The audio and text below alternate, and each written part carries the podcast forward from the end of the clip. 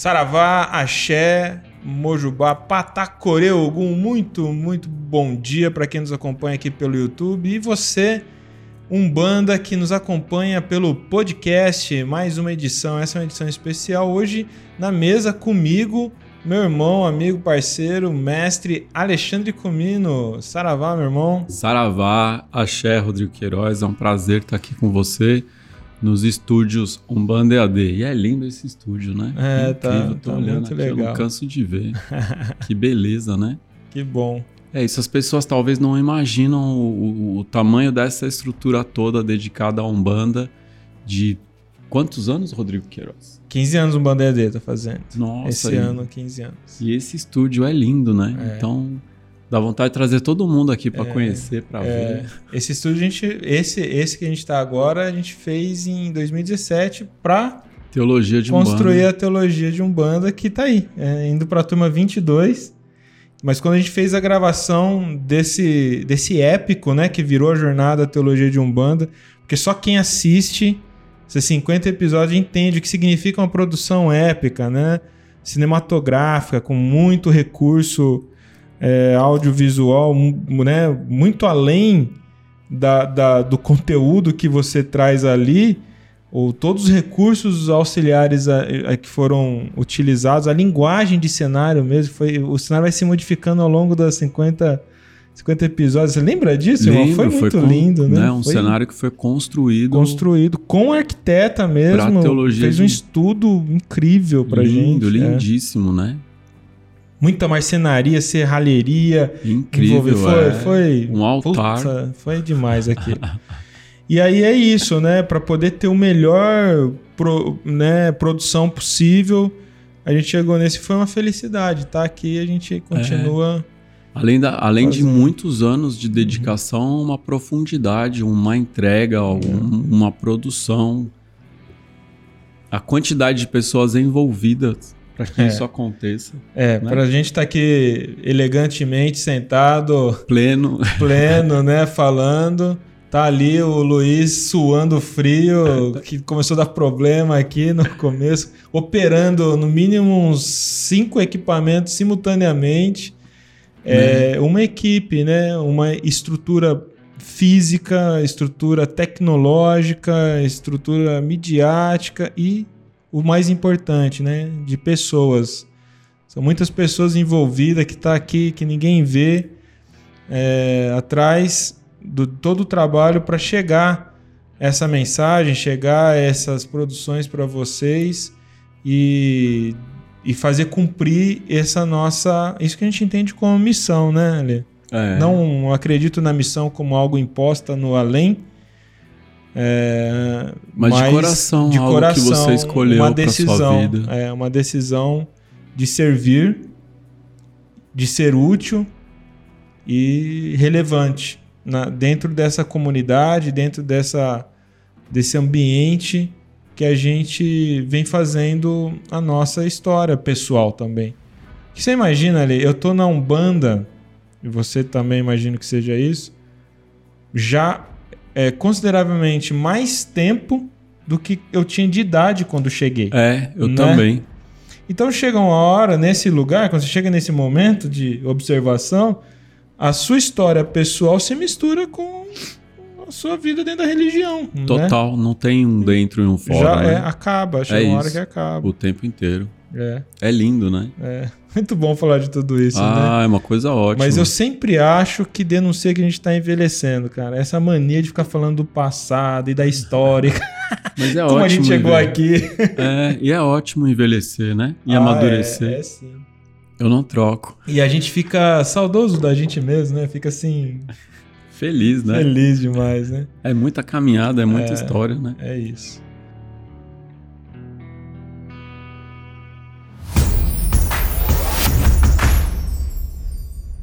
Quem são os espíritos? Quem são os orixás? Exu é bom ou mal? O que significa ser médium? Às vezes, ao se deparar com práticas que exigem um pouco mais de nossa autonomia, percebemos que ainda nos falta algo.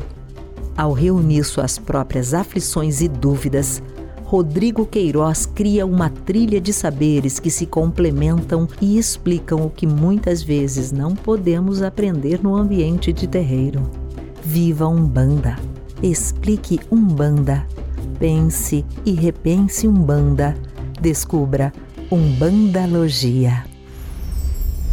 Você está ouvindo o podcast Umbanda EAD, um bate-papo umbandista com reflexões sobre a vida, apresentado pelo sacerdote Rodrigo Queiroz e pela jornalista Júlia Pereira. Olha só, Ale, mês de Ogum, mês de abril é dedicado ao Ogum. E aí a gente. Por quê, né? É, aí vou falar brevemente, depois ser fundamento para nós, né? Para mim é muito especial porque eu sou filho de Ogum, tenho uma uma devoção especial a Ogum e é muito legal estar tá falando disso aqui hoje. Eu acho que Ogum faz sentido. Ele, assim como Iemanjá, eles são os mais pops, né? É, muito... Os orixás mais pops, assim. Ogum, ele é muito popular, né? É. Talvez por conta mesmo de São Jorge. É. O quanto São Jorge é um santo popular e é um santo que foi praticamente caçado pela Igreja Católica. É muito difícil você encontrar uma igreja de São Jorge. E quando chegou na época do Concílio Vaticano II, a Igreja Católica entendeu que a grande popularidade de alguns santos tirava a atenção de Jesus. É. E isso chama processo de romanização, voltar-se a Roma. Então é por isso que alguns santos, como Cosme e Damião, São Sebastião, São Jorge, e alguns santos que são santos de um catolicismo popular, porque eles desapareceram da igreja. Muitos desses santos, eles, eles sofreram, não foi um processo de cassação, mas foi um processo de, ó, oh, vamos guardar esse santo, vamos tirar ele daqui, porque as pessoas estão tirando a atenção de Jesus, de Cristo ou da igreja porque se tornou muito comum você ter uma prática católica popular em casa, porque em casa você tem a imagem do santo, leva lá para casa e você cria uma devoção popular. Então a igreja fez esse movimento não só com os santos, mas ela fez isso com anjos também, porque se a gente entender que o catolicismo ele vem também a partir de um judaísmo e deve ficar claro que quando a gente fala de catolicismo a gente está falando de uma religião romana Jesus era judeu. Então, o catolicismo ele é, ele é uma religião tão sincrética quanto a Umbanda, por exemplo, porque ele combina valores de muitas tradições que tem ali naquele contexto de época, né? Ou seja, 300 anos depois de Cristo, é quando o imperador romano Constantino, ele decreta que essa será a religião e aí ele começa a trazer valores de uma cultura outra, que é a cultura judaica, e ela começa a ganhar uma roupagem romana, que é uma roupagem de império, que é uma roupagem que está naquele universo dos deuses gregos, dos deuses romanos. E Jesus, que era, que é, né, um judeu, Yahshua, ele passa, ele, ele não pode ser apenas um mestre, ele não pode ser apenas um rabino, porque ele vai estar no centro de uma religião católica, então ele, ele é elevado à condição de Deus, de segunda pessoa da Trindade. Mas, junto com Jesus, vem toda uma cultura judaica que é uma cultura em que você tem, por exemplo, os anjos. Só para a gente ter uma ideia, na cultura judaica, alguém que teve uma encarnação muito especial, como o profeta Elias, ele se torna um anjo. Na igreja católica, você se torna santo. E na cultura judaica, por conta disso também, você tem centenas e centenas e centenas de anjos o catolicismo começou a produzir centenas e centenas de santos católicos para ocupar o lugar das divindades de cultura pagã. Mas em algum momento a igreja entendeu que tanto anjo e tanto a essa enorme quantidade de santos e de anjos tirava um pouco o foco da igreja e foi aí que a igreja começou um processo de romanização, voltar-se a Roma. E nesse processo o São Jorge perdeu o foco Entendi. Foi perdendo o foco. E São Jorge, São Sebastião, eles, eles são é, mártires. Mártir é aquele que morreu em nome da fé. O que é um mártir? Dentro do cristianismo, o mártir é aquela pessoa que foi morta por não negar Cristo. Então, no caso de São, já já engatei aqui, né? No caso de São Jorge, no caso de São Sebastião, Os dois eram da guarda pessoal de Diocleciano. Diocleciano foi o maior perseguidor dos cristãos. Então eles morrem porque eles não negaram a Cristo. E aí, quem morre assim no catolicismo é automaticamente levado à posição é, de santo. A questão é que a Igreja Católica, no seu processo de dominação, no seu processo de, de, de tomada de poder, ela fabricou santos. Ou seja, a Igreja Católica também criou histórias é, de santos que nunca existiram. Por isso, São Jorge é um santo que não do qual não existem muitos fatos históricos que comprovam que realmente ele existiu. Então, é um, é um santo muito polêmico, porque ele é de muita popularidade por ser um guerreiro, assim como São Miguel Arcanjo. E isso vai ao encontro de divindades guerreiras, como o caso de Áries, como o caso de Marte, e de, tantos, e de tantas outras divindades guerreiras, como o, o caso também é, de Ganesha no hinduísmo. É. Ganesha também é um destruidor de obstáculos, é aquele que abre os caminhos. Ele é filho, Ganesha é filho de Shiva, que é o senhor de todo o submundo. Ganesha é o senhor dos exércitos de Shiva. E a gente, a gente também, Horus, olha que curioso, Horus, que é filho de Osíris com Isis, também é um guerreiro e vem inclusive para vingar a morte do pai. Então, São Jorge a Igreja Católica faz essa ocupação. Agora, quando a gente é, reconhece Ogum, um orixá guerreiro, e ele vai ao encontro de São Jorge, ele vai ao encontro, a partir da teologia de Umbanda, a gente, a gente entende que vai ao encontro de um mistério de Deus, que é esse mistério que é da força, da impulsividade, é, da lei, da ordem, do abrir caminho. Então, nesse processo de romanização, são Jorge ele vai perdendo espaço dentro da igreja. Para quem é mais antigo, é capaz de lembrar que dentro das igrejas é, mais antigas, você tinha muitas imagens de santo em todo o corpo da igreja. Isso foi recolhido.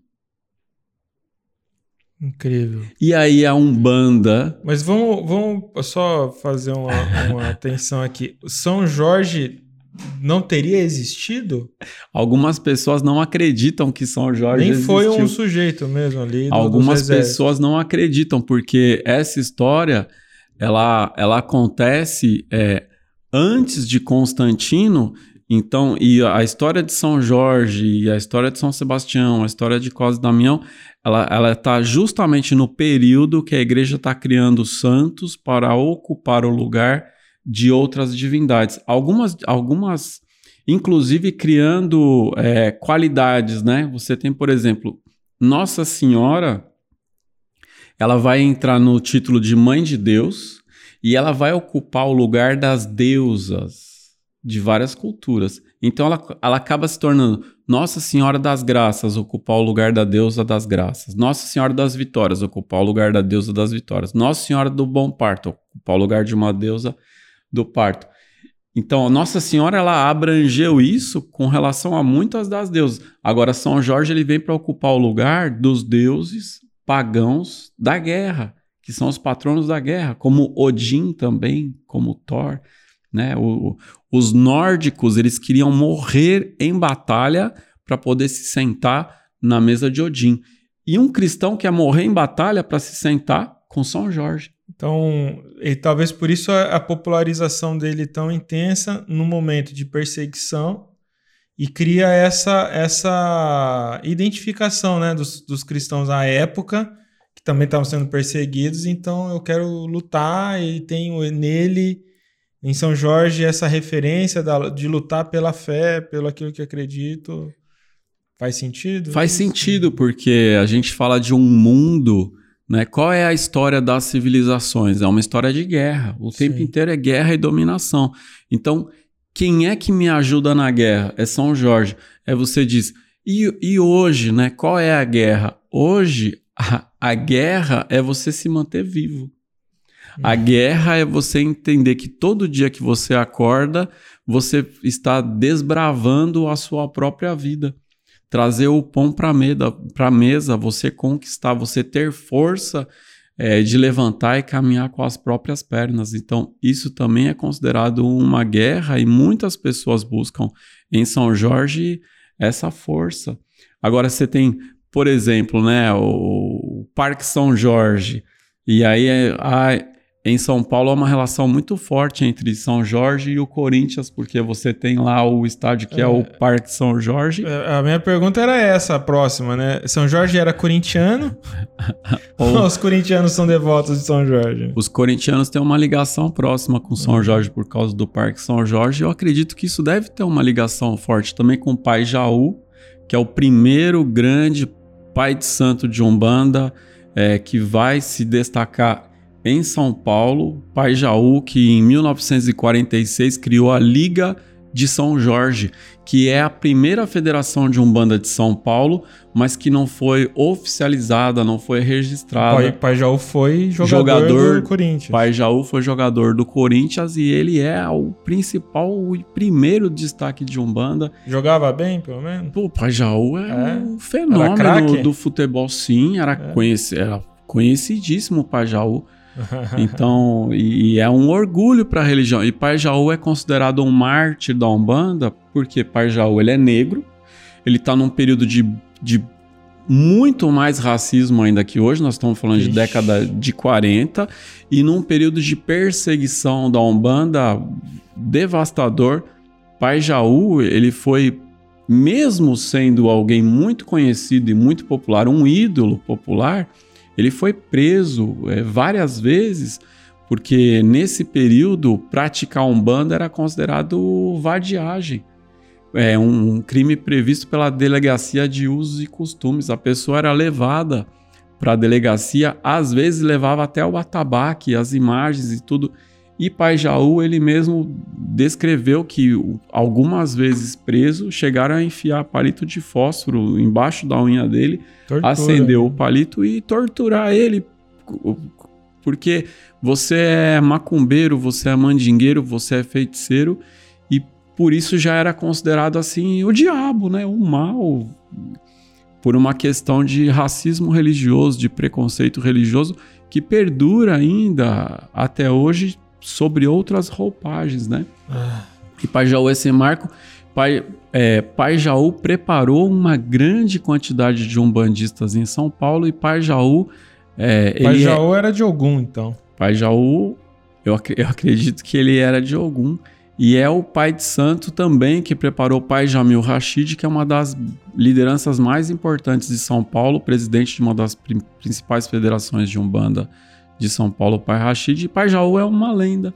Pô, e aí é interessante, porque o pai Jamil Rashid, que é, estabeleceu a festa, a festa de Ogum durante 50 anos no, no ginásio do Ibirapuera por uma, pro, por uma promessa que ele fez para uma entidade do Pai Jaú. Ai, que história. Esse detalhe acho que eu não sabia. E... Aí ele liderou 50 anos, né? Ele fez 50 anos de eu festa lembro. de São Jorge. Eu tava lá na, na 50 Incrível, né? Festa Estávamos, né? É. é Pai Jamil que, que tem o nosso respeito, que tem o nosso carinho, que tem o Pai nosso Jamil. nossa gratidão pelo trabalho que Pai Jamil realizou e realiza. Um legado, né? né? Em São Paulo, um legado. Um legado e um Pai Jamil ele é preparado por Pai Jaú, depois ele vai para o Rio de Janeiro e é preparado também por Tata Adofonutinho que é um, uma forma de candomblé Angola ou de Umbanda Angola. Interessante. Bom, então, abril é um mês dedicado a exaltar Pai Ogum em função do sincretismo com o santo que não é santo, que nem sabe se foi santo. Eu conheço, São Jorge. Eu conheço. Importa. Agora, é, a gente vai ainda falar de algum, mas importa se existiu ou não existiu, Ale? Não. E por que não? Não, não importa, porque quando. E, olha, isso é uma coisa tão importante de se dizer, porque mesmo que um santo nunca existiu, quando você idealiza ele e você reza para ele, você cria uma devoção e você vai ao encontro dele como algo sagrado, como algo divino, você desperta para um mistério do Criador, um mistério de Deus. Então, essa essa é a leitura. Mesmo que São Jorge nunca tenha existido. Alguém responde, né? exatamente isso. Alguém quer dizer um mistério de Deus, porque eu estou rezando é, para algo que é também um arquétipo divino, o guerreiro.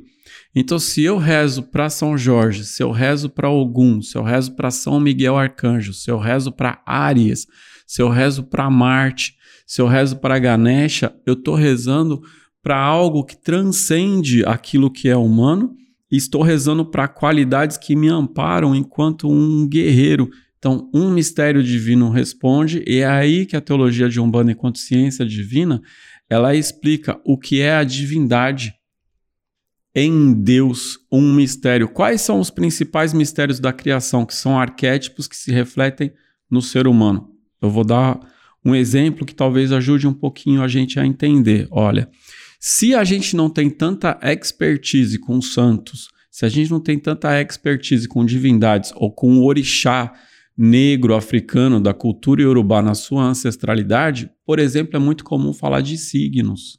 Sim.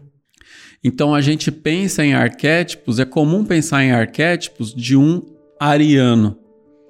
Então, um ariano, enquanto signo, ele traz um arquétipo que é o arquétipo que é alimentado pela energia de um planeta, que é o planeta Marte, o planeta da guerra. Se você começar a pensar que em todos os milênios da história da humanidade há estudos de arquétipos e entender que os seres humanos eles respondem a certos tipos de arquétipo que vão ao encontro de mitologia universal como o grande estudioso de mitologia Joseph Campbell, ele comprova que se você pegar mitologias de todas as culturas, elas têm algo em comum. Por exemplo, a história do guerreiro. Então, a gente faz identificar que estamos buscando em Deus qualidades que estão em nós. E aí você diz: Nós somos imagem e semelhança de Deus, porque eu estou buscando em Deus algo que está em mim. E é aí que você se identifica com. Você fala: Eu, Ogum para mim é importante porque eu sou um filho de Ogum. O que é que isso quer dizer? Quer dizer que você tem qualidades de Ogum. Essas qualidades de Ogum, se nós somos todos é, parte de uma criação, então a marca do Criador está em toda a sua criação, inclusive nas suas criaturas. Se eu tenho qualidades de Oxalá e você tem qualidades de Ogum, essas qualidades estão em Deus. Em todas as culturas de todas as épocas, nas mais diferentes mitologias, isso também é reconhecido intuitivamente. Isso é conhecido de forma visceral. Então eu busco no Criador aquilo que está em mim. Por isso, algumas pessoas dizem assim: Deus nos criou imagem e semelhança ou nós que criamos Deus? E aí, que é mais ou menos perguntar, né? É, se, se, a, se, a, bolacha vende mais porque está fresquinho, ou ela está fresquinha porque vende mais. É, o que isso quer dizer? As duas coisas. Porque a, pensar Deus também é uma forma de, de construção de uma ideologia humana. Mas por que, que essa ideologia humana vai ao encontro de um mistério maior? Porque há uma simbiose de uma troca. No momento que eu rezo para algo maior e eu tenho uma resposta, eu entendo que aquilo existe mas existe dentro de mim de uma forma tão forte, tão visceral, que se observar em todas as culturas, você diz: não existe possibilidade disso não, não, não ser um fato, porque em todas as culturas isso existe. E aquele que eu chamo de Ogum, ele é muito similar, ele é muito parecido. Então, enquanto mistério, ele também está em São Jorge, ele também está em Ares, ele também está em todas essas divindades da guerra.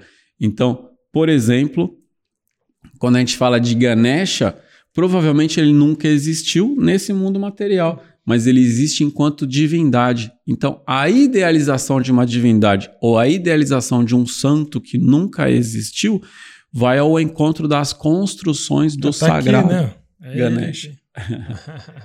vai ao encontro da construção do sagrado.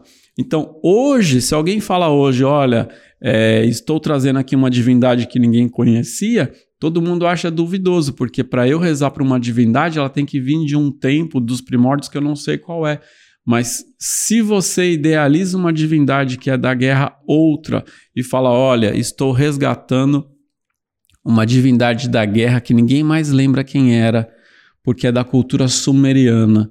Aí fala, mas ninguém nunca ouviu falar dessa divindade. Mas as, os deuses estão vivos.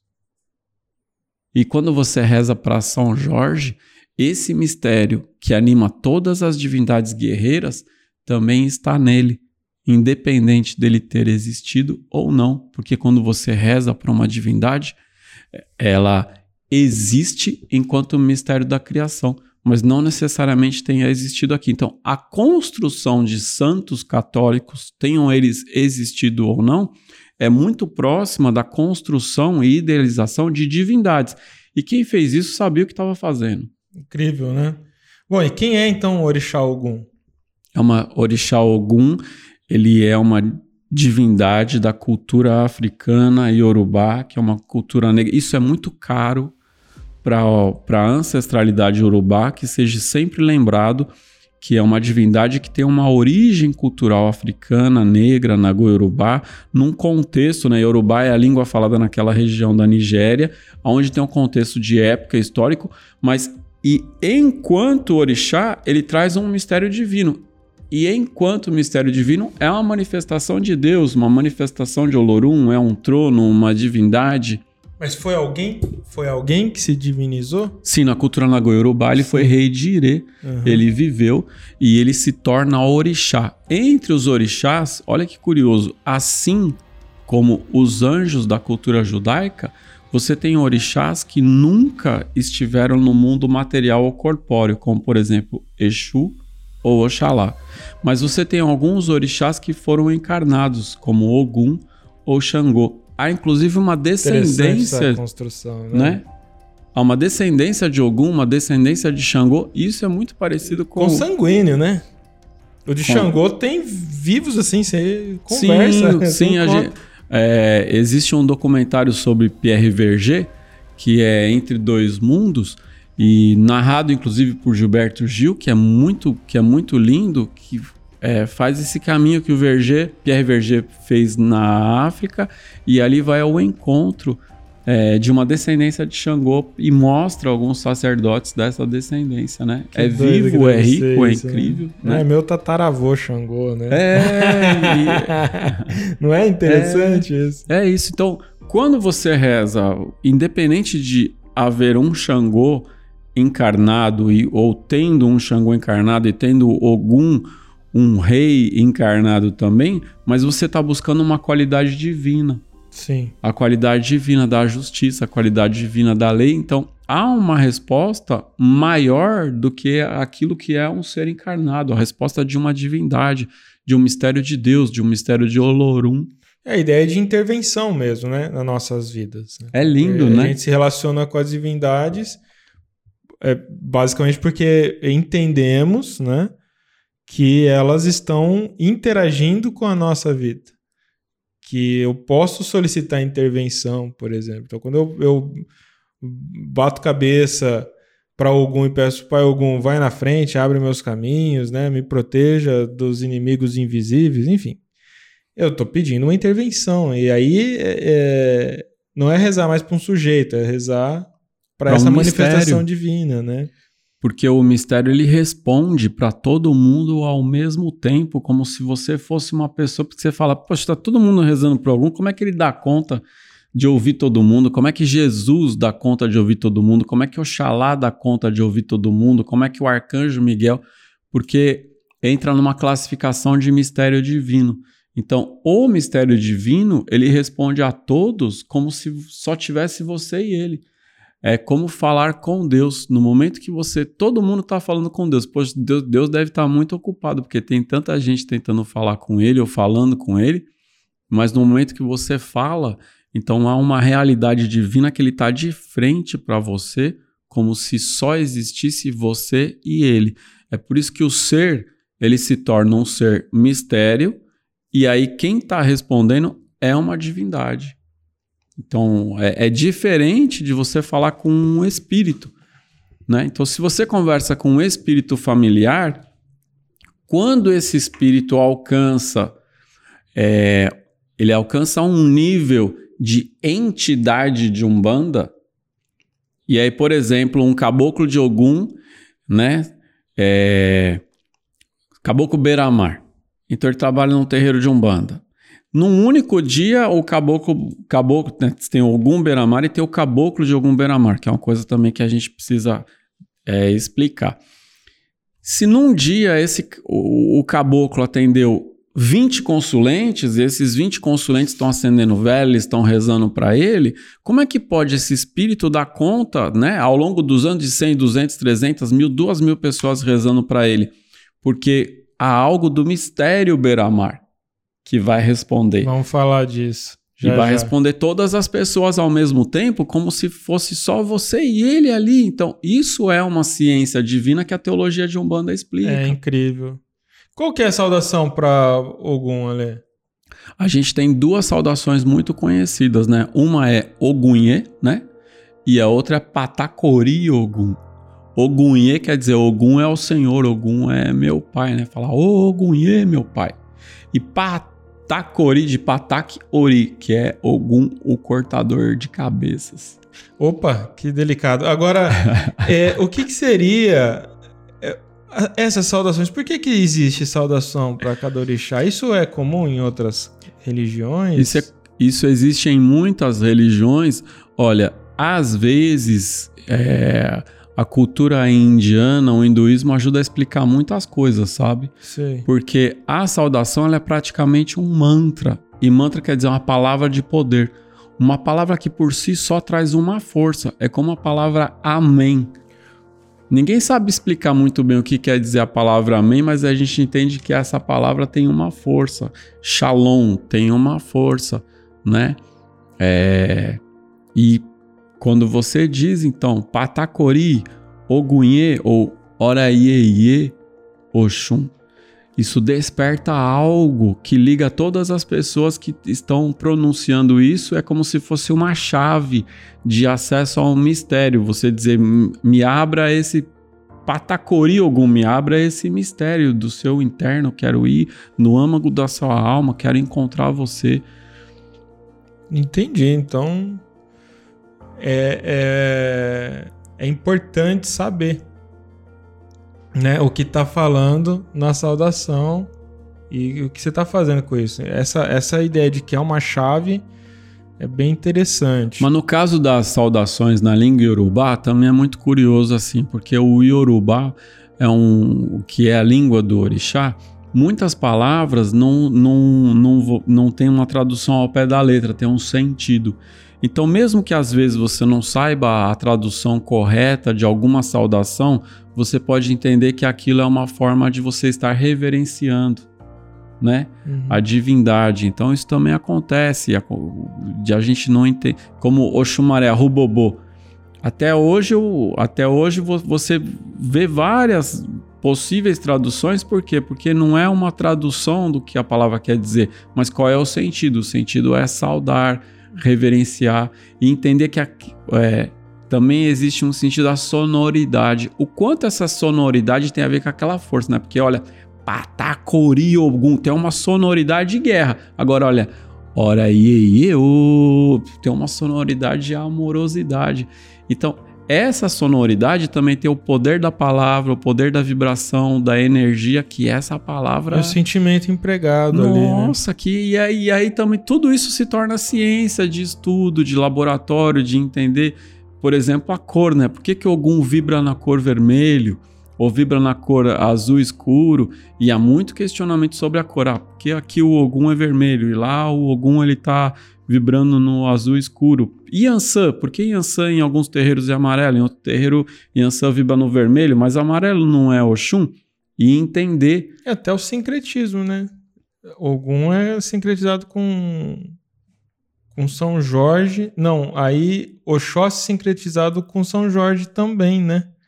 e São Sebastião. E é uma questão muito de Umbanda e Candomblé. As pessoas falam, ah, Ogum no Rio de Janeiro ele é São Jorge e na Bahia é São Sebastião.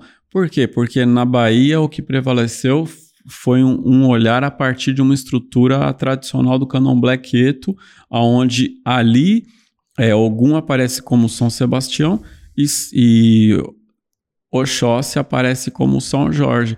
Aí você fala, poxa, mas é tão diferente um do outro. Será que é tão diferente? É. São Sebastião e São Jorge, os dois eram, tinham a mesma função em vida. Os dois eram da guarda de Diocleciano. Ah, por que, que São Sebastião é o, sincretizado com Oxóssi? Porque ele morreu, né? Todo flechado. Mas o, a flecha não. Morrer flechado não diz quem São Sebastião era. Ele era um soldado, assim como São Jorge, do mesmo jeito. É. E aí fala assim, mas Ogum é tão diferente de Oxóssi, só que na mitologia Nagoiurubá eles são irmãos, Ogum e Oxóssi, e os dois, de certa forma, os dois são também caçadores. Ogum é o caçador que vai na frente e Oxóssi é o caçador que vai explorando. Interessante. Olha, o que, que significa, então, dizer que uma pessoa é filho de Ogum, né? Isso é, é isso mesmo? São, determina, por exemplo, os filhos de Ogum são pessoas briguentas, mal controladas, né? Tem uma inteligência emocional baixa, alguma coisa parecida com isso? É ótimo essa, essa sua pergunta, para a gente entender também que todo mundo é filho de todos os orixás. Então, todos nós somos filhos de Ogum. Quando a gente diz que alguém é filho de Ogum, isso quer dizer que Ogum está de frente. Quer dizer que essa pessoa tem mais qualidades de Ogum do que dos outros orixás. Mas todos nós somos filhos de Ogum. Agora, aquele que é o filho de Ogum, a pessoa que tem Ogum de frente, isso quer dizer que ela traz o arquétipo do guerreiro. E o arquétipo do guerreiro é um, é um arquétipo de um perfil de comportamento, que é um, um comportamento de quem tem o costume de tomar a frente, de abrir o caminho, de ter um comportamento, às vezes, que pode ser um, um pouco impulsivo, mas que é muito necessário. Né? A gente precisa né, dentro, dentro da sociedade, quem são as pessoas que tomam a frente, quem são as pessoas que racionalizam, quem são as pessoas que, que disseminam, que multiplicam. Então, são arquétipos e é lindo a gente entender que isso mostra que nós não somos iguais, nós não precisamos ser iguais e que o bonito é eu descobrir quem sou eu, qual é a minha essência, qual é a minha energia. Então, saber que é filho de algum ou que tem algum de frente é uma forma de autoconhecimento, de me conhecer e me aceitar do jeito que eu sou. Porque se você tem essa natureza algum, que é uma natureza rompante, de romper, de tomar a frente, de, né, de inclusive de ser quem defende, de quem segura a espada, de quem segura a lança. Se você tentar ser é, Oxalá não vai dar muito certo, porque você vai criar uma frustração interna. Então, como aceitar ser quem sou e ainda assim entender? Todos nós somos filhos de todos os orixás, mas eu tenho qualidades, atributos e atribuições que me levam a entender que algum está de frente, ou seja, que eu estou vibrando mais as qualidades dele do que os dos outros orixás por algo que diz quem sou eu no mundo, na vida, aqui eu, a, a que eu vim no mundo.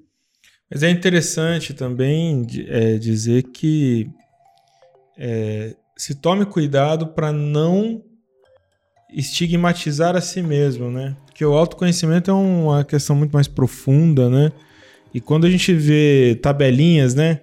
Filhos de Ogum é assim, é assado. Filhos de Oxóssi é assim, é assado. E aí a pessoa toma para si isso como um rótulo, como uma autodefinição.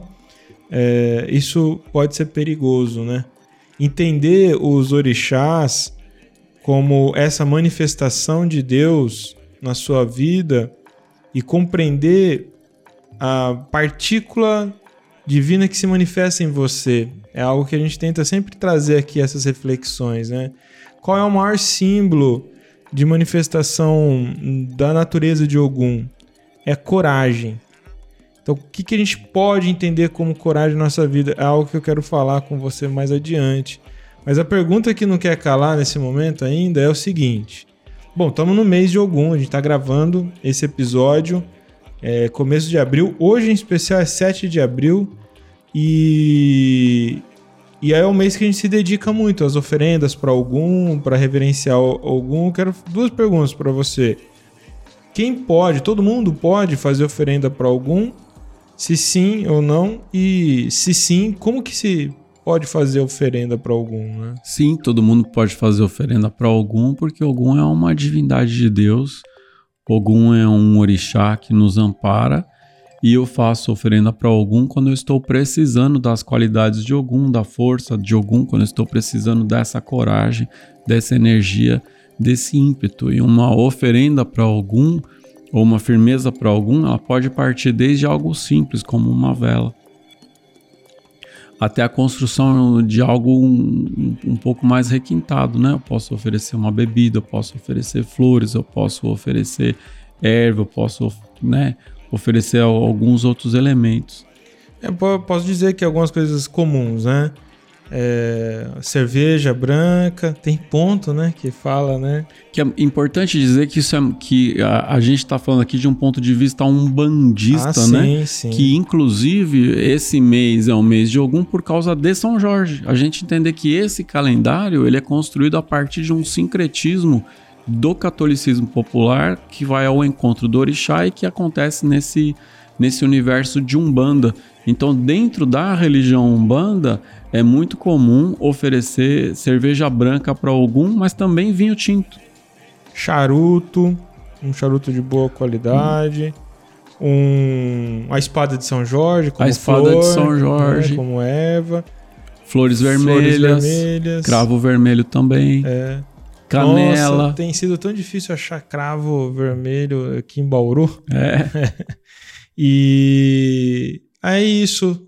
E aí você vai construindo. É tão gostoso construir, né? Nossa. Uma oferenda, né? E, e assim, construir ambiente. É. É, é. como você começar a construir um ambiente que vai atrair essa força. Uhum. É como se você estivesse atraindo o Ogum.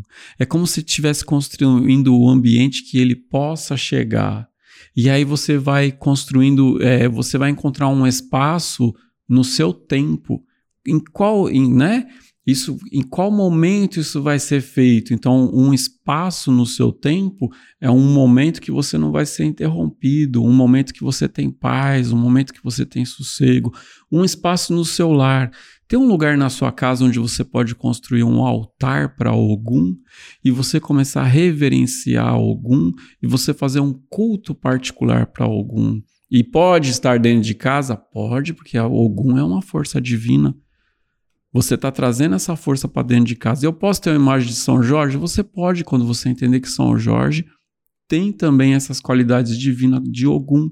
Assim como São Miguel Arcanjo também tem essas qualidades, Ganesha tem essas qualidades. A gente pode viver dessa maneira a construção no espaço e no tempo. Essa construção ela pode, ela pode ser feita é por meio de um altar, por meio de uma imagem, por meio de uma vela, por, e ali você alimenta. Então, quando você está alimentando, não é porque Ogum está com fome, não é porque ele, Ogum precisa tomar essa cerveja. Você está alimentando, quer dizer, você está dando energia para alimentar a relação. É um relacionamento. Né? Você está nutrindo esse relacionamento com um mistério divino, você está criando um espaço para ele chegar, e pode ser desde a construção de um espaço altar, ou de um espaço onde você vai fazer uma firmeza, ou, por exemplo, a construção de uma mandala, de um símbolo gráfico que represente essa força também. Maravilha. Bom, Ogum Beira-Mar, Beira-Rio, Sete Ondas, Malê, Yara, Naruê, Dilei, Megê, Choroquê. Por que tantos nomes? O que, que significa esses tantos nomes de um orixá? Porque existe um Pai Ogum maior, que é o Ogum, um mistério que envolve toda a criação, uma divindade que responde para toda a criação, uma divindade que traz as suas característica da coragem, dessa característica guerreira, mas que é também a ordem, a ordenação para toda a criação, que é a lei de toda a criação e que se manifesta em toda a criação, se manifesta também ao encontro das outras divindades. Então, há uma manifestação de Ogum maior e há a manifestação de Ogum menor, ou Oguns intermediários e Oguns intermediadores. E aí a gente começa a entender, né? Ogum matinata, um mistério de Ogum com Oxalá. Ogum rompimato, um mistério de Ogum com Oxóssi. Ogum marinho, um mistério de Ogum com Iemanjá. Ogum choroque é um mistério de Ogum com Exu. Então, Ogum também se manifesta a partir dos outros orixás. Isso vale para todos os orixás quando um vai ao encontro do outro, algo que é chamado também de entrecruzamento. E aí você tem, por exemplo, os caboclos, que manifestam o mistério de mais de um orixá. E aí eu tenho o Ogum Marinho, tenho o caboclo de Ogum Marinho, tenho o Ogum Beramar e tenho o caboclo de Ogum Beramar. Beramar é terra e água. Então Beramar, ele pega mistério de Iemanjá, pega mistério de Obaloaê, pega mistério de Ogum. Pega quer dizer atravessa, é, une, junta. Ogum é o grande ordenador. Então o mar é o campo da geração. Então, um Ogum marinho ele é um ordenador da vida. Um rompimato é um ordenador do conhecimento. Um matinato é um ordenador da fé. E assim a gente vai entendendo a especific, né, o que há de específico em cada um. E a gente pode dizer que isso é típico da Umbanda? O, os cultos é, africanos lá, mais originais, né? O próprio candomblé raiz, assim podemos dizer. Na cultura Vai iorubá. ter isso? É, na cultura iorubá. Sim, na cultura iorubá você tem epítetos. É como se fossem muitos nomes para aquele Ogum. Então, é, também existem interpretações variadas a partir da cultura iorubá. Costuma-se acreditar que você tem muitos nomes, ou muitas qualidades, ou muitos epítetos, ou muitas maneiras diferentes de se referir ao Ogum. Então, quando eu uso uma ou outra qualidade para ele, eu estou chamando aquela qualidade para mim. Isso é tão forte que isso existe em várias, em todas as outras culturas. Em todas as outras culturas, as divindades têm muitos nomes. Na cultura judaico-cristã, Deus tem muitos nomes, daí surge aqueles 72 nomes de Deus. Então, quando você usa diferentes nomes para o mesmo Deus, você está evocando qualidades diferentes daquele Deus. É, então, nomes diferentes para algum, qualidades diferentes para algum, porque cada nome vai revelar uma qualidade diferente, mas não quer dizer que o nome é apenas uma qualidade, são manifestações diferentes. E aí tem interpretações variadas, manifestações diferentes de um mesmo ser ou uma pluralidade de alguns. Então são diferentes formas de entender. Por quê? Porque há um mistério algum maior e há uma pluralidade, uma diversidade, uma multiplicidade das suas qualidades que a gente pode entender a partir dos outros orixás também. É, eu, sou falante, a gente, né, se- a gente separa muita pergunta para fazer com ele, é um problema, porque cada resposta é uma palestra. e aí a Júlia tá acompanhando a gente ali, ah, remotamente, ela não tá na mesa hoje, mas lá de Barbacena ela tá nos acompanhando e ela separou algumas perguntas de quem tá nos acompanhando ao vivo no YouTube. Vamos lá, o Luiz vai falar, vocês vão ver essa voz desse rapaz, 50 anos, esse vozeirão, se prepara. Ah, a Elisângela Rodrigues, ela pergunta, ela é da TU 21, ela pergunta pra vocês sobre Ogum de Honda. O que você tem a dizer de algum de onda? Então, de Honda, o, o Honda ele quer dizer tomar conta, guardar, mas o, o Honda, ele, é, o que está rondando, né? Ele traz essa, essa relação com o giro, com estar tomando conta, de estar em volta. Então traz um pouco do mistério de Ansan e um pouco do mistério de Logunã. Talvez por isso que o Ogum de Honda seja um pouco né, não tão fácil de interpretar, porque alguns nomes são mais fáceis, né? O Ogum do mar, o Ogum da Mas terra, é, é o muito Ogum evocado, marinho. né? E é Então, muito evocado muito limpeza conhecidão mesmo. algum de Honda é então algum de Honda ele tem um pouco do ele tem de mistério de Yansan e de Logunã Logunã é a divindade do tempo né o tempo é aquilo que está rondando aquilo que está em volta aquilo que está em torno ou que está girando, né? Girar também, não girar em torno de si, mas girar em volta, né? Que faz a ronda, que faz a guarda. A Luciana Azevedo, ela pergunta, por favor, pai Alexandre, me responda como posso cultuar Ogum Choroquê. Seria no altar ou na tronqueira? Ah, pergunta boa essa aí, já que ele é metade Exu, né? é, Ogum, Ogum Choroquê no altar e Exu Choroquê na tronqueira, porque você tem Ogum Choroquê, você tem Exu Choroquê e tem Caboclo Choroquê.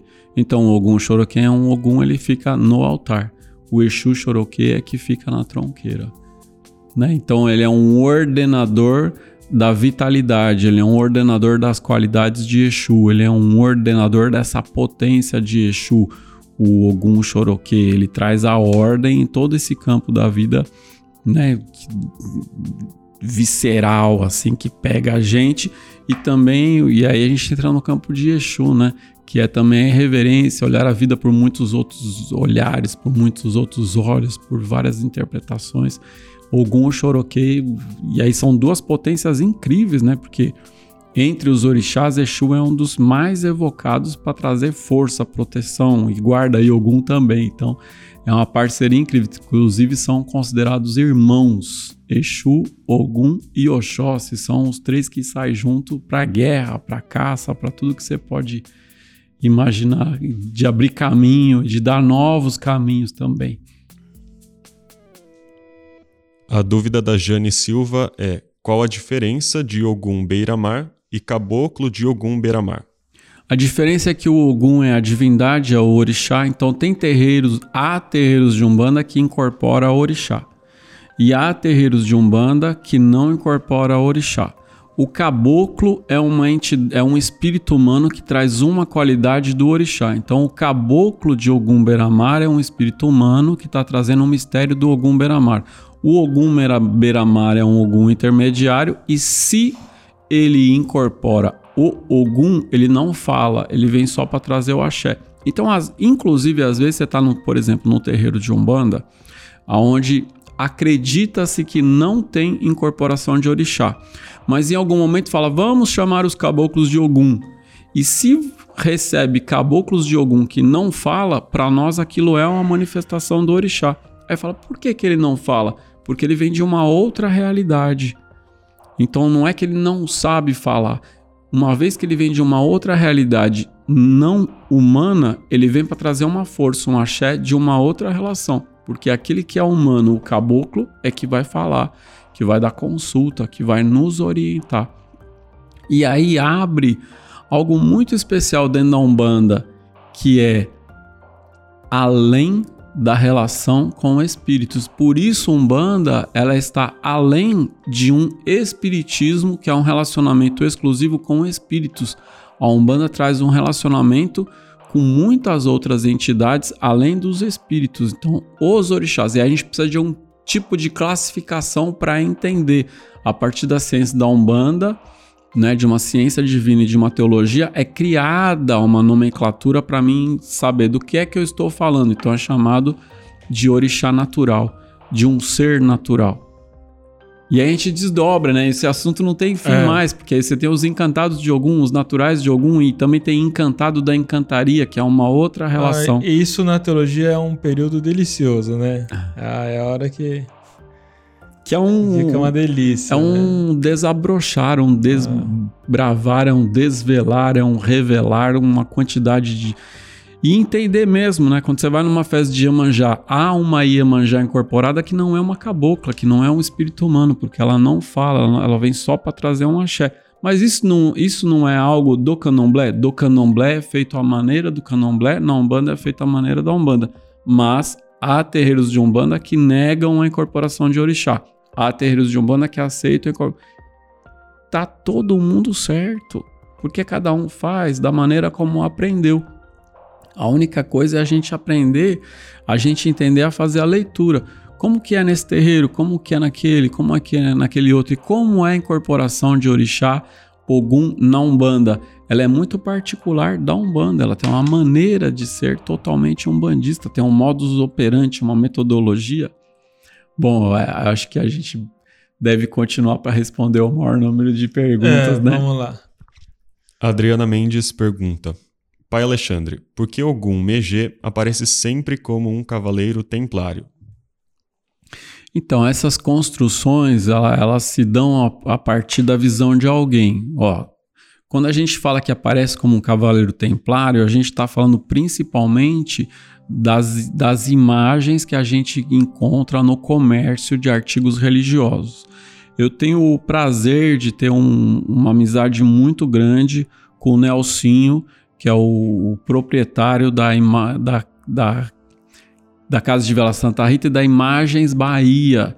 Então eu tive a oportunidade de entender como é que essas imagens foram construídas, como é que elas foram realizadas. Então, a maior produtor de imagens religiosas de Umbanda de todos os tempos aqui, a, a Imagens Bahia é uma da, um dos maiores produtores de imagem e eu fui querer saber, porque a gente também se pergunta, né, por que, que tem tanta imagem de Exu vermelho e chifrudo e que, que não nos representa? É, porque alguém é, mandou um desenho dessa imagem para casa para Imagens Bahia, pedindo que fizesse a imagem. Então, a maioria das imagens religiosas de Umbanda, elas foram feitas a partir da clarividência de um médium que pediu. Então, e essa imagem acaba ganhando uma grande popularidade. Mas ó, vou falar para você. Eu passei por essa experiência aqui, ó. Esse aqui vale a pena.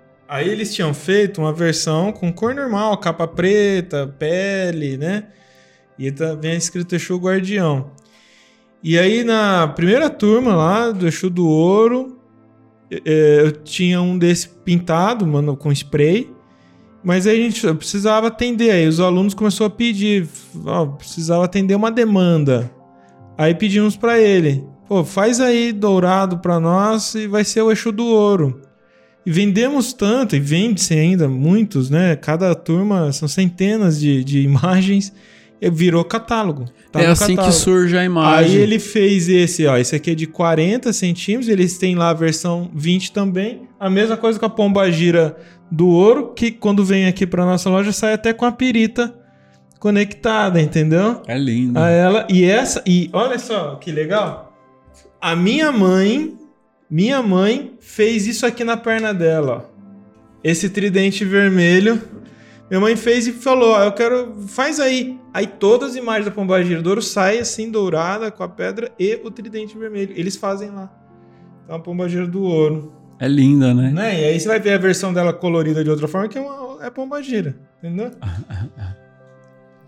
então, pela questão do sincretismo, o umbandista ele foi buscar nessa dentro da tradição cristã quem é que são os guerreiros numa tradição cristã, né? Então os guerreiros da tradição cristã eles foram, né? Principalmente os cavaleiros templários e aí criou-se uma relação, né? São Jorge, cavaleiros templários, São Miguel Arcanjo, Ogum e e é importante que se diga até a década de 90 não existiam imagens africanas para os orixás. A gente, a gente tem o nosso querido irmão, amigo, a quem eu tenho o, o, o prazer e a honra de chamar de amigo, de, de conhecê-lo e de desfrutar da sua amizade, de uma admiração mútua, o Kamasi Guimarães. Ele é um dos primeiros artistas na, né, de é, artesão e, e de, na década de 90 criar imagens de orixás africanos. Então, pelo fato de que não, também não existiam imagens africanas, as imagens que mais se destacaram para alguns são essas imagens dos guerreiros a partir de um olhar bem cristão assim. Então, alguém descreveu e a imagem se tornou muito popular. A pessoa é, vai na. Então, antigamente você ia numa loja de imagens ou numa loja de artigos religiosos e falava assim: você tem aí é, uma, uma imagem de algum Megê? E aí a pessoa ia na prateleira, pegava aquela imagem de, Ogum Megê, um cavaleiro templário, e falava: Este é o Ogum Megê.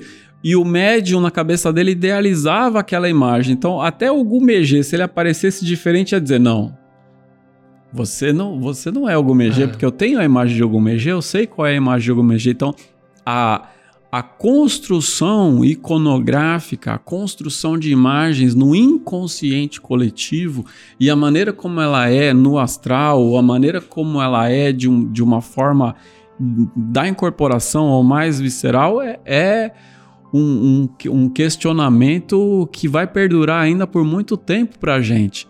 Porque na clarividência, muitas pessoas veem Ogum dessa forma que aparece nas imagens, mas também há outras maneiras pelas quais Ogum pode se manifestar ou se mostrar na clarividência e os caboclos de Ogum.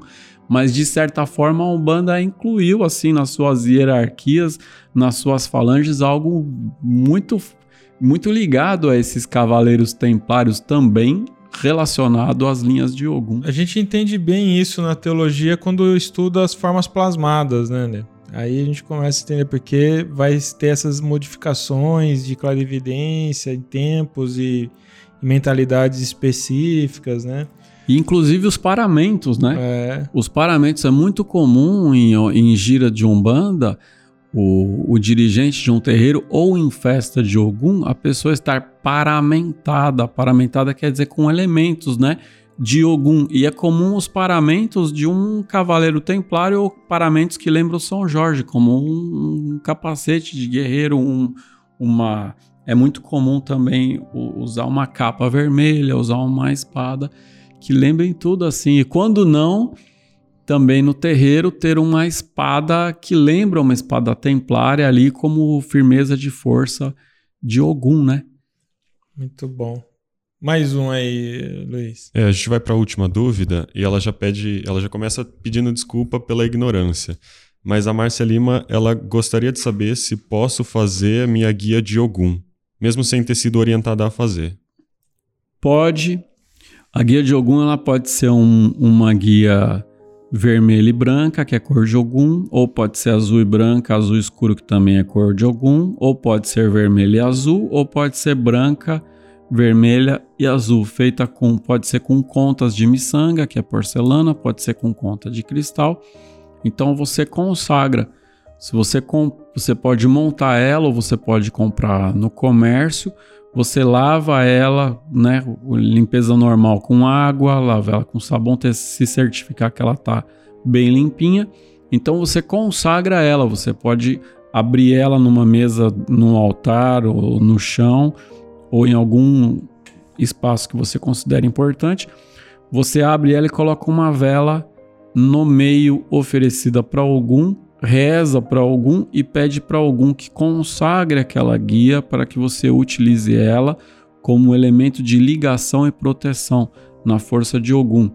Simples assim, com uma única vela. Agora, se você é, entende que que é importante uma consagração mais requintada. Você pode colocar uma vela no centro, pode colocar sete velas em volta, pode colocar sete varetas de incenso, acender, colocar sete copos de cerveja clara para algum.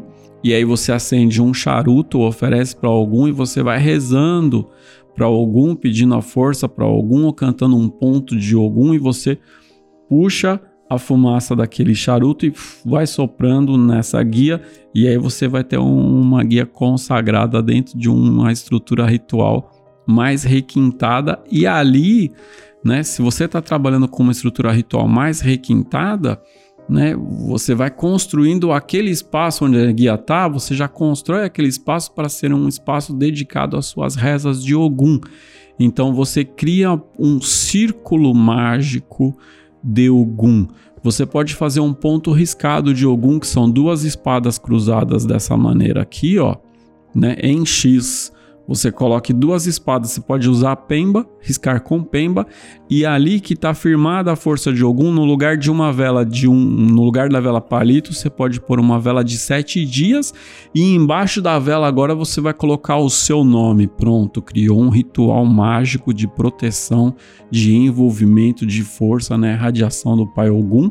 Você está nutrindo uma relação e construindo um ambiente atrativo para aquela força ficar densa ali. E a partir dali ter um ponto de força de sustentação entre você e Ogum. Isso não é algo estritamente religioso, porque Rituais propiciatórios, eles podem ser realizados a partir de todas as tradições, inclusive não religiosa.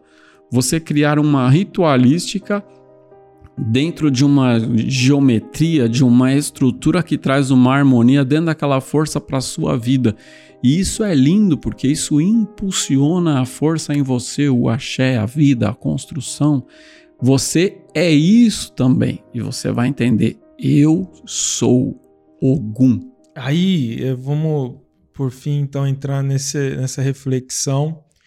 Como que nós na Umbanda, especificamente que somos seguidores dessa ciência divina, dessa teologia de Umbanda, que a gente segue e aplica para a nossa vida no seu aspecto é, filosófico, é, o relacionar-se com Ogum, o reconhecimento do Ogum, assim como todos os orixás, mas aqui é o tema é Ogum, o que vem a ser o que Ogum te ensina a ler. Eu acho que você acabou de falar uma palavra muito forte, muito importante, coragem.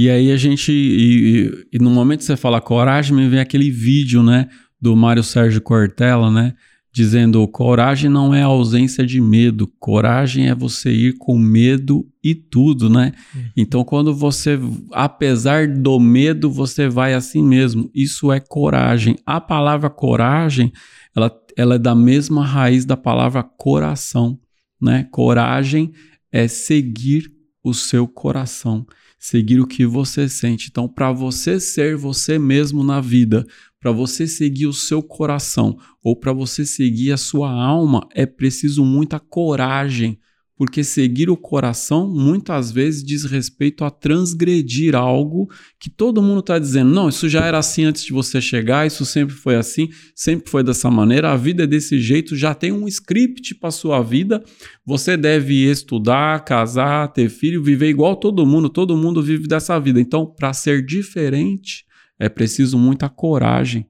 Para enfrentar algo é preciso muita coragem. Para ser você mesmo, em vez de imitar os outros ou querer ser igual a alguém, você fala, ó, oh, fulano deu certo na vida, então eu, para eu também quero dar certo na vida, vou imitar. Então é preciso muita coragem para você ser você mesmo. Então, Ogum, ele é a arte de tornar-se quem você é. É a, como diria Nietzsche, né? Tornar-se quem tu és é a arte da coragem de ser você mesmo. Há de se ter muita coragem para ser quem tu és na vida. Eu sempre eh, penso, tento é, refletir sobre quem é algum em mim, quem é Oxalá em mim, quando é Oxum em mim. A gente tem uma crença, uma premissa de fé que os orixás estão em nós.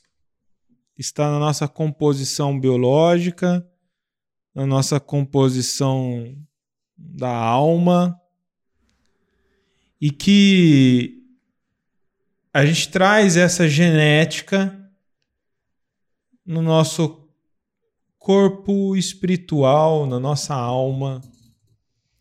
E que é isso que faz de nós também divindades menores. Somos deuses do nosso próprio universo. E sendo assim, a reflexão que eu quero deixar aqui é quem é Ogum em você. Quando você manifesta Ogum, então é uma palavra de, de definição da virtude manifestada por Ogum em cada um de nós é coragem. Todos nós temos coragem. É certo que alguns não faz o uso mais ativo dela e poderia fazer. Quando me falta coragem, eu busco em algum. E quando eu encontro, é algum agindo em mim.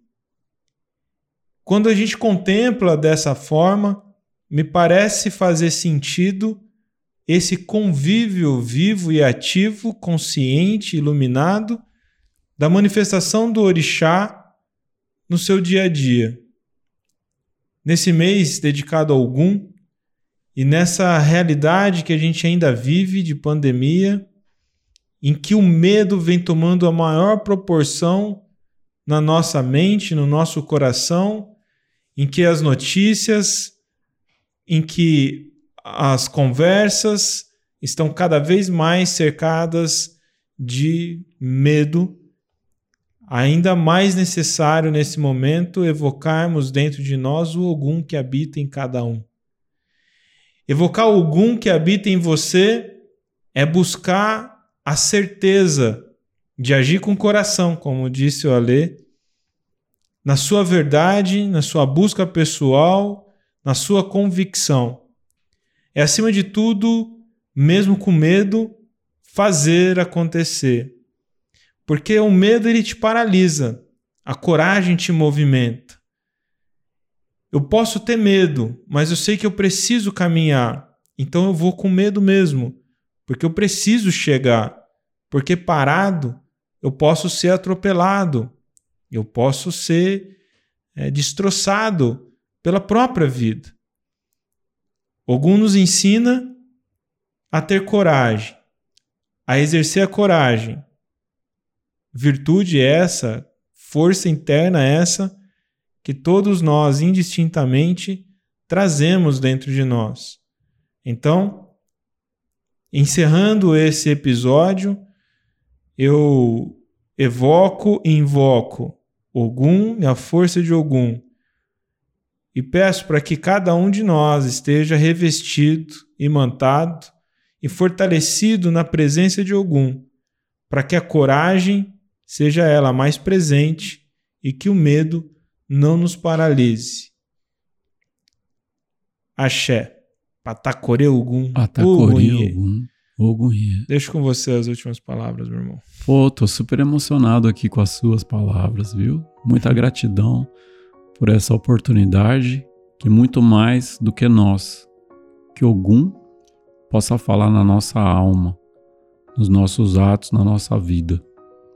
Que São Jorge nos cubra com o seu manto que São Miguel Arcanjo possa envolver também toda essa humanidade, que todas as divindades de todas as culturas possam ser vistas por nós de mãos dadas. Porque esse é um momento em que a gente precisa de que toda a humanidade dê as mãos, que todos nós possamos nos dar as mãos. E que a gente entenda então que Ogum, São Jorge, São Miguel, Ganesha, Áries, todas as divindades, todos os seres, todos os credos, todas as crenças, todas as etnias têm um respeito e um amor mútuo de mãos dadas por um mundo melhor.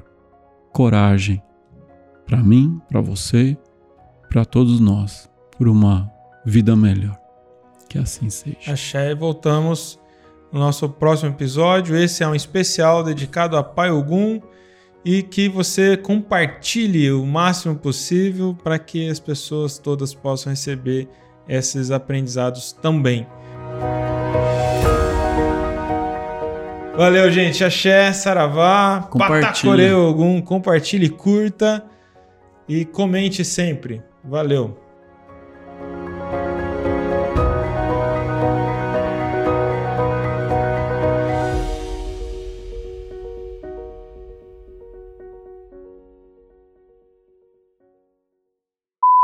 Três, dois, um. Eu fico brincando, ele fica meio desconcertado. ai, ai, acho que eu nunca acostumo com isso.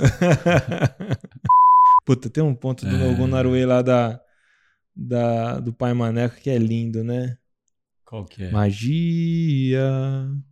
Que magia que faz o meu corpo tremer. Ah, são lindos os pontos lá, né? É. A Goma, do Pai Maneco. É, muito lindo. É lindo mesmo. E um abraço pra Júlia, queridíssima. Você acabou de ouvir mais uma edição do podcast Umbanda EAD. Esse programa gratuito é um oferecimento da nossa comunidade de alunos. Acompanhe nossas redes sociais e acesse mais conteúdos como este umbandaead.com.br.